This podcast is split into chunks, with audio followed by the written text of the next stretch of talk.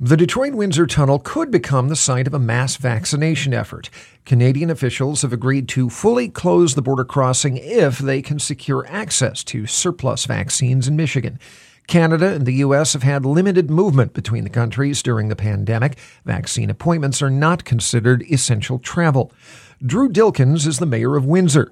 He spoke with WDET's Eli Newman and says he's looking for unique ways to work around tight vaccine supplies in Ontario. In Canada, we just don't have enough supply.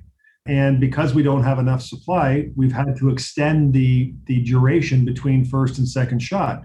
And so in Canada, they've extended the, the duration between your first shot and your second shot to four months. Whereas if you were in Detroit and you had a Pfizer shot, three weeks later, you're going back for your second one. And so what that's done is you have a lot of elderly folks who have received a first dose who went home and they are they they're afraid to leave their house. They're not fully vaccinated. And more importantly, they don't want to miss the phone call. They're afraid the phone is going to ring and they're not going to be there to receive the appointment date for their second dose. And as I understand it, Ontario has fairly strict restriction protocols whenever there's like a coronavirus outbreak. And I guess I'm wondering how much of the reopening of normal life activities, how much is that tied to the actual vaccination rate or the fully vaccination rate of the country? Today, we are in lockdown in Ontario. Restaurants are closed except for takeout. Uh, and you know any regular store is pretty much closed here. The casino's been closed for more than a year. Big box retail is open with strict capacity limits. Uh, and any community center, arena, pool, all of those are closed down. So that we're basically we are in lockdown. Uh, and the new framework that has come out from the province of Ontario talks about a three step, a three stage reopening. Each stage is dependent upon hitting vaccination targets. So clearly, there is this really great need for vaccines in Windsor. But I guess I'm wondering why is it the tunnel that is the site for this idea to get i guess get more shots into people's arm. Well listen it is not the optimal location. I will be the first to say that the the most practical pathway is for uh, the state of michigan through some of these pharmacies and hospitals that have surplus doses many of which are set to expire to transfer them to us to us through the hospital transfer program that we have in place. That would be the easiest pathway for everybody involved but that has not been approved. And so that's led us to try and find other alternatives. The Windsor Detroit Tunnel is also very unique in that the city of Windsor and the city of Detroit each own our respective halves of that operation. Uh, and so we're able to do things because of our ownership that allows us to be a little creative.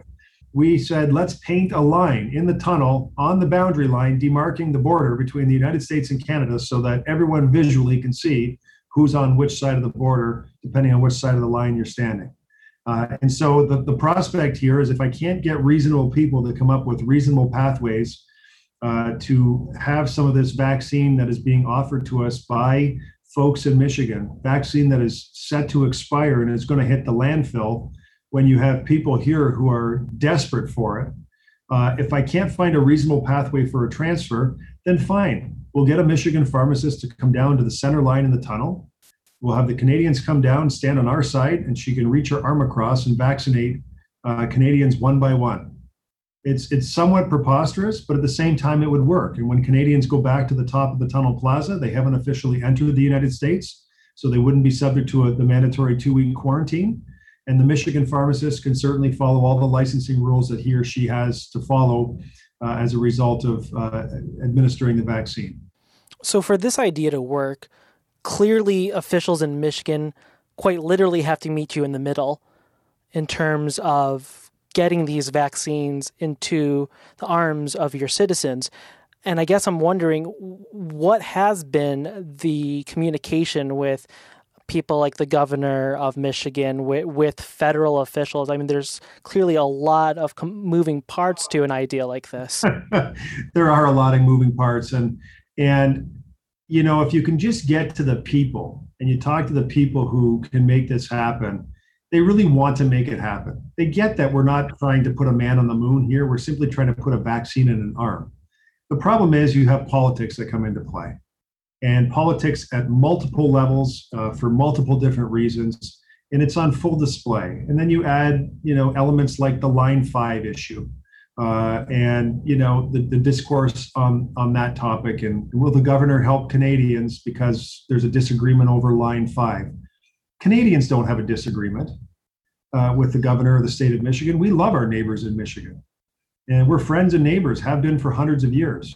And so we have to set the politics aside at all levels to look at the human side of this. And you know, at the end of the day, I'm apolitical. You know, as a mayor, I'm I'm not I'm I'm not a member of any party. It's different than in the U.S. And and so my goal is to help our population. And when I when I'm contacted by people in my community who live here but work in Detroit, and they tell me that they are throwing doses in the garbage, and they want to get them over to us, that is a call to action for me what what is the next step? Who is the responsibility on to actually make an idea like this happen? We have set up a wait list for people in our community who are interested in receiving their second dose of pfizer from a michigan source. Over 6000 people have now signed up in the course of just a few days.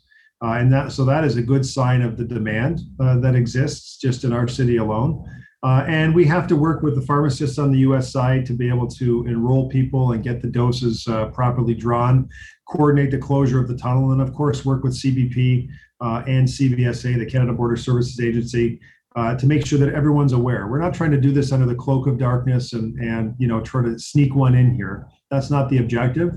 The objective is to find a pathway where every level of government can, can have some comfort that we're all doing the right thing and they're not bending any of the rules that have been put in place, uh, and so that we can accomplish our shared goal, which is to vaccinate the population.